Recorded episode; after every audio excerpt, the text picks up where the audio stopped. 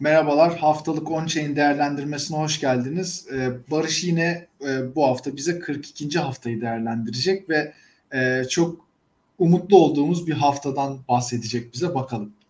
Evet bu hafta e, SEC tarafından ETF onaylandı ve zaten e, hatta direkt direkt fiyat grafiğini de göreceğiz. Ben şöyle kaydırayım. Şöyle bir direkt çok güzel bir çıkış gördük bu hafta. Bu haftanın 54.370 ve 62.503 raporun yazıldığı tarihte arasında değişti bu hafta fiyatlar.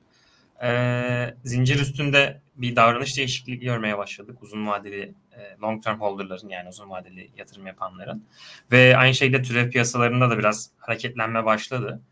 Ee, bu hafta öncelikle e, hangi Bitcoin hangi aralıkta el değiştirmiş onun bir e, yani Realized Price Distribution grafiğiyle başlayalım. Şöyle bir grafiğimiz var. Bu grafikte eskiden bir birkaç hafta önce e, analizlerimizden hatırlayacak olanlar olacaktır. E, mouse'um inşallah gözüküyordur. Birinci bölge 30 ila 40 arası yaklaşık ve ikinci bölge 44 ile 52 arası 50 50 arası ve üçüncü bölge şu anda buradan itibaren herhalde 53-54 ve yukarısı olmak üzere bölgenin üçüncü bölgenin e, yukarısına çıktık. Yani bu yazanın yazıldığı tarih itibariyle bugün 19 e, 19'u ayın ama dün gece yazıldı. E, 311.814 Bitcoin yani toplam arzın %1.66'sı e, 60 bin doların hemen buradaki görüyorsunuz üzerinde el değiştiren ve bu kısım realize edilmemiş zarar taşıyor. Şimdi bu ne anlama geliyor? Ee, burada uzun süredir yani bu burada gördüğümüz kişiler uzun süredir bir uzun süreden kastımız yaklaşık 6 ay kadar. Çünkü 6 ay önce biz zirve gördüğümüzde fiyatlarda e, buralardan yine el değiştirmiştik coinler. E, den beri tutuyorlar.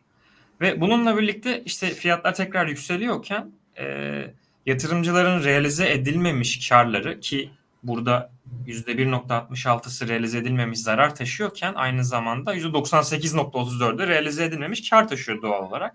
Fiyatlar yükseldikçe bir ister istemez satış baskısı da geliyor bu insanların hani kar realizasyonu yapsın ceplerine para koysunlar diye. Şimdi biraz detaya girelim. Ee, e, uzun vadeli yatırımcıların zincir üstü tipik davranışı biraz değişti dedik bu hafta. E, bu adamlar normalde bir e, yatırım yaparken uzun vadeli yapıyorlarsa hani biz bunlara smart money yani akıllı yatırımcının parası olarak e, kategorilendiriyoruz. Bunların genelde davranışı düşükken ayda böyle akümülasyon piyasalar. E, boğa piyasasında ise fiyatlar yükseliyorken e, kar realizasyonu satış trendiyle e, kendilerini gösteriyorlar. Şimdi bu hafta grafiğe baktığımızda e, bir akümülasyonun yavaşlamasını görüyoruz. Yani bu e, ikinci kısımda long time long term holder hodling ve accumulation kısmının tekrar ikinci oku kırmızı oku aşağı doğru dönmeye e, gerilemeye başladığını görüyoruz. Bu da bize şunu gösteriyor. Net anlamda artık yavaş yavaş daha henüz çok aşırı agresif olmasa da bu adamların e, satış yapmaya başladığını görüyoruz. E, bunların e, yaşlarına de, yani yaşlarına bakabiliriz. Daha da detayına inmek için realized cap hodl waves yani kategorilendireceğiz bunların e, coinlerin yaşlarını. Bu grafiğe bakabiliriz. Bu grafiğe baktığımızda e, Şubat ayından beri şurada e, peak'i görebiliyorsunuz. Distribution'dan slowdown'a spending'e geçişten beri. E, görece hareketsiz kalan ve düşüyor çünkü e, Temmuz'a kadar yaklaşık. E, bir aydan daha genç olan coinlerin bu yatay yeşil çizgiye gelip de yatay kalmaya devam etmesi tekrar bu hafta itibariyle daha doğrusu e, Ekim ayı itibariyle artmaya başladığını görüyoruz. E, bu davranış bize eski coinlerin el değiştirmeye başladığını ve biriken coin günleri yani coin days e, diye bir metrik var. E, daha önceki yayınlarımızda yine bahsetmiştik.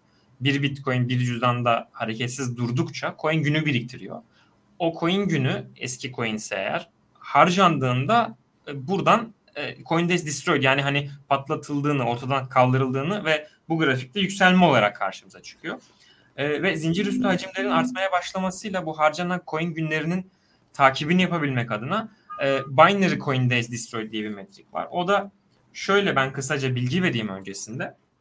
Binary CDD grafiğinde, bu gördüğümüz grafikte e, yatay gidişat görüyorsak eğer bu yeşil kutular e, eski coinlerin hareketsiz kaldığını ve akümülasyon yapıldığını hani çok bir, büyük bir hareketlenme olmadığını. Yukarı yönlü hareketlerde ise şu gördüğümüz kırmızı çizgiler e, coin, eski coinlerin yani uzun zaman önce elde değiştirmiş coinlerin harcanmaya başladığını aşağı yönlü hareketler ise bu mavi yönlü mavi e, çizgiler e, piyasanın zirvelerinden sonra genelde e, döngüler için makro zirveler veya yerel zirvelerden sonra eski coinlerin tekrar akümülasyonu hazırlık için harcamasının yavaşlatıldığını gösteriyor bize. Şimdi bu hafta itibariyle e, eski coinlerin satış yapmaya başladığını gördük. En sağ kırmızı yuvarlak. Yani şurası. Bu grafikte biraz küçük. Şimdi bunun sebebine geleceğim. Az önceki analizimizde ben grafiği tekrar yukarı kaldırdım. Şu azalış bize henüz hani pozitif alanda olduğumuz için burada çok büyük bir yansıma olarak gelmiyor. E, buna yine de dikkat çekmekte fayda var. E, burada şunu diyebiliriz. Bu satışın çok yüksek miktarda olmaması ve aynı zamanda fiyat yükselirken gerçekleşmesi de bize bu yani bize piyasanın bu coinleri, bu satışı yapılan coinlerin e, alıcılar tarafından absorbe edildiğini gösteriyor. Şimdi e, zincir üstünde realize edilmiş kar ve zararlara ayrı ayrı bakalım. Bu da bize ayrı hikaye anlatıyor çünkü. E, piyasanın burada yeşil olanlar e, realize edilmiş kar grafiği. Kırmızı olanlar ise realize edilmiş zarar grafiği. E, piyasanın tepe ve dip noktalarında kar ve zararların e, zirve yaptığını görüyoruz biz burada. Mesela e, 2017'nin sonunda 2018 başında e, Bitcoin hatırlarsınız 20 bine çıktığında burada zincir üstü realize edilmiş karlar 5.99 milyon Bitcoin'e kadar çıkmış mesela.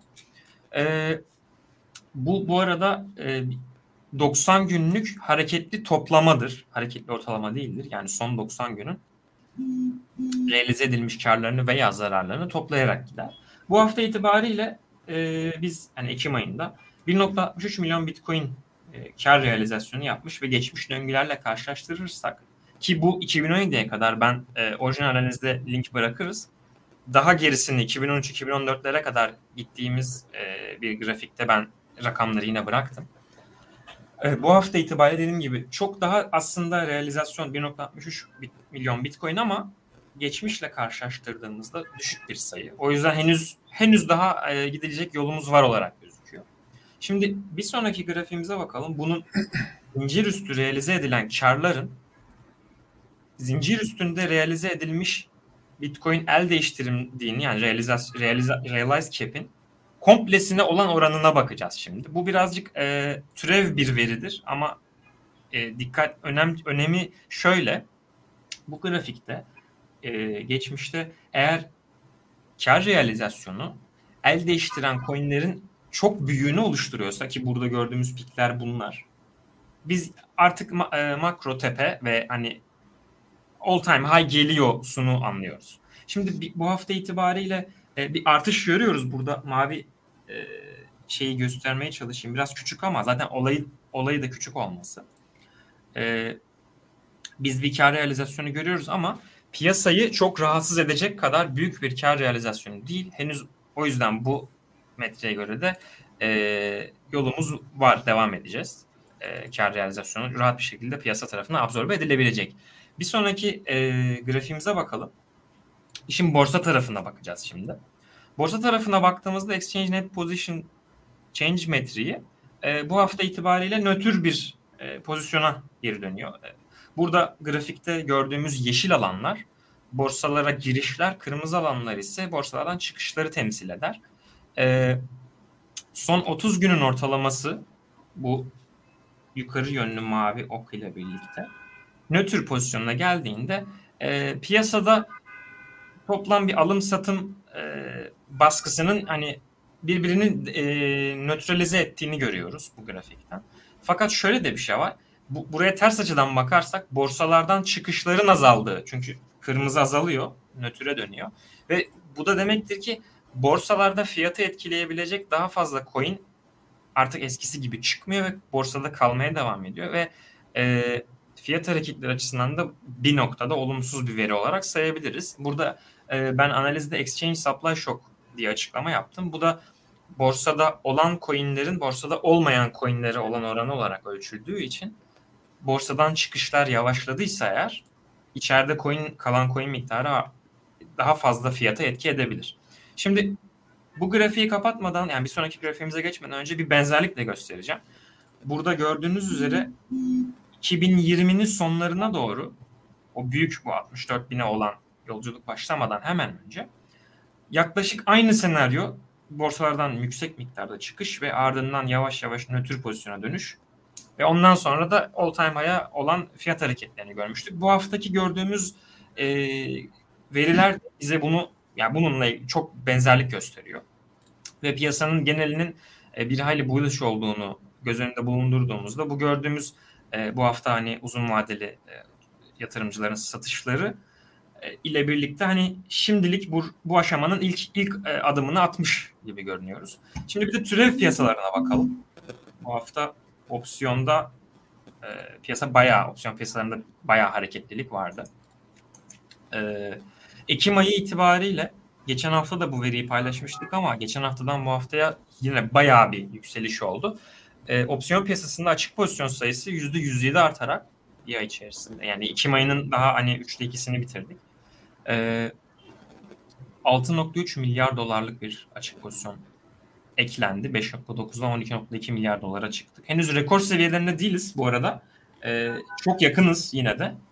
Ama ETF bu hafta ETF ile beraber hani zirvelerin önümüzdeki haftalarda görüneceğini e, tahmin etmek çok da güç değil. Ve işlem opsiyon tarafında bu açık pozisyonlu işlem hacimlerine de bakalım. E, çünkü ETF onayından olumlu anlamda e, nasibini aldı diyebiliriz opsiyonlarda işlem hacimleri.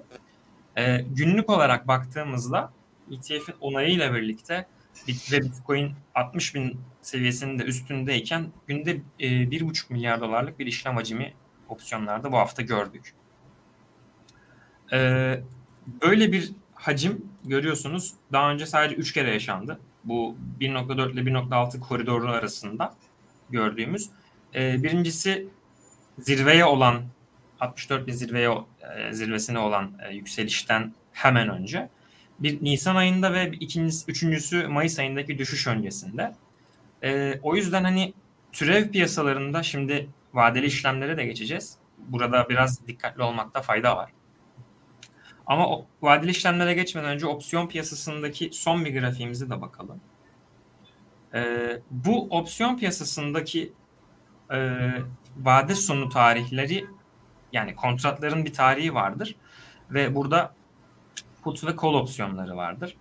E, bu hafta itibariyle 60 bin doların üstünde biz yani 100 bin dolar ve 200 bin dolar da e, call opsiyonlarının satın alınmaya başladığını görüyoruz. E, bu şimdi burada detayına girmek istemiyorum çünkü hani konudan hem sapacağız hem de video çok uzayacak. O yüzden ben yine videonun altına link bırakırım. E, opsiyon piyasalarında call opsiyonu ve put opsiyonu nedir? E, nasıl yorumlanır? E, o flow'u aşağıda link olarak bulabilirsiniz. E, yani şunu söyleyebiliriz. Bu hafta itibariyle yaklaşık 250 milyon ile 350 milyon dolar arasında bir açık pozisyona sahip kontratların tarihi yıl sonu bu gördüğünüz ekranda. Ve 200 bin dolara kadar çıkan kontrat fiyatları yani piyasanın genelinin bir buluş e, sentimente sahip olduğunu gösteriyor bize. Şimdi vadeli işlemler tarafına geçelim. E, opsiyon piyasası kadar e, büyük bir hacim artışı görmesek de bu tarafta da açık pozisyon miktarının artmaya başladığını görüyoruz. E, perpetual kontratlar bu arada süresiz kontratlar. E, bu hafta itibariyle yani 225 bin bitcoin bu grafik bu arada dolar cinsinden değil bitcoin cinsinden. E, 225 bin bitcoinlik bir açık pozisyon ile eski zirve seviyelerinin hani yakınlarına burada 250 binle zirveyi gördük Temmuz ay, aylarında ayında e, vadeli piyasalarda açık pozisyonun bu seviyelerde olması hem önemli aynı zamanda bir tehlikeli durum içeriyor. Çünkü e, her bu seviyeleri gördüğümüzde bir, e, long pozisyonların terste kalması, long liquidation'ları ve aynı şekilde Temmuz ayında da ters şekilde short pozisyonların e, liquidation'ı gördük. Yani hani e, piyasa çok ısındığında e, genelde terste bırakabilecek bir veri görüyoruz bu hafta itibariyle. E, şimdi bu açık pozisyondu vadeli işlemlerde. Bir de hacimlere bakalım. Çünkü burada farklı bir grafik göreceğiz bu sefer. Vadeli işlemlerde açık pozisyon yükseliyor dedik. Ama makro ölçekte baktığımızda bu grafiğe şu anda hacim grafiği ekrandaki Mayıs ayından günümüze bir düşüş trendi var. E, bu çok önemli bir durum. Çünkü yüksek açık pozisyona sahibiz ama düşük hacme sahip bir piyasa. Yani şimdi yatırımcının terste kalması durumunda. Bu arada bu bize kaldıraçların da gittikçe artmaya başladığını gösteriyor. Arda arda likidasyonlar tetiklenirse eğer piyasa insanlar terste kalırsa içerideki hacmin piyasanın düşüşünü karşılayamayacağı bir ortama sebebiyet verebilir olarak görüyoruz. Ve bu yüzden e, şimdilik spot dinamiklerinin güzel olduğunu ama ve çünkü spot dinamiklerinin güzel olmasının sebebi uzun vadeli yatırımcıların satışını henüz karşılayabiliyoruz. Fiyat düşmeden hatta yükseliyor yavaş yavaş. Bu güzel fakat e, türev tarafında vadeli işlemler ve opsiyon tarafında henüz bir tık yüksek kaldıraç ve yeterli miktarda hacimli işlem e, hacim olmadığı için e, bu tarafta işlem yapacak olanlar için bir, birazcık temkinli olması, olması e, gereken sinyaller veriyor bize. Ve e, bu vadeli işlemler grafiğiyle birlikte son grafiğimizde bu hafta analizini bitiriyoruz. Şöyle ben fiyat grafiğini tekrar öne alayım ve izlediğiniz için teşekkürler diyeyim. Hocam o zaman biz e, bütün seyirciler adına soralım. E, ben ben ATH. ya açıkçası e, opsiyon piyasası bu hafta çok enteresan bir şey gösterdi. Geçen hafta da bakmıştık. Bir borsa dışında yanlış hatırlamıyorsam Huawei olması lazımdı. Ee, önümüzdeki 3 ay içerisinde, şimdi artık 2,5 ay içerisinde piyasanın da bir all time high beklentisi var. Hani grafikler şu anda vadeli işlemler ve opsiyonlar için bize onu gösteriyor. Ama hani tabii ki şu, şu gündür demek çok zor. Fakat e, tabii ki verileri giderek kontrol etmeye devam edeceğiz. Ama aksi bir durum hani ETF de geldi. Yani olağanüstü bir durum olmadığı sürece şimdilik gidişat güzel diyebiliriz. Evet yani iki buçuk ay içerisinde da, için e, düzgün gözüküyor piyasa. Biz şu anda işte saat 5'e 10 var. E, izleyen arkadaşlar e, oradan tahmin edebilirler. E, şu anda Bitcoin 63 bini e, kırdı. Tekrar bir ATH denemesi gelecekmişçesine e, hareketler yapıyor. Bakalım ne olacak. Evet. Arkadaşlar bizi izlediğiniz için çok teşekkür ederiz. Haftaya 43. haftanın analiziyle e, Barış'la beraber sizinle tekrar e, burada olacağız. Görüşmek üzere. Görüşmek üzere iyi haftalar.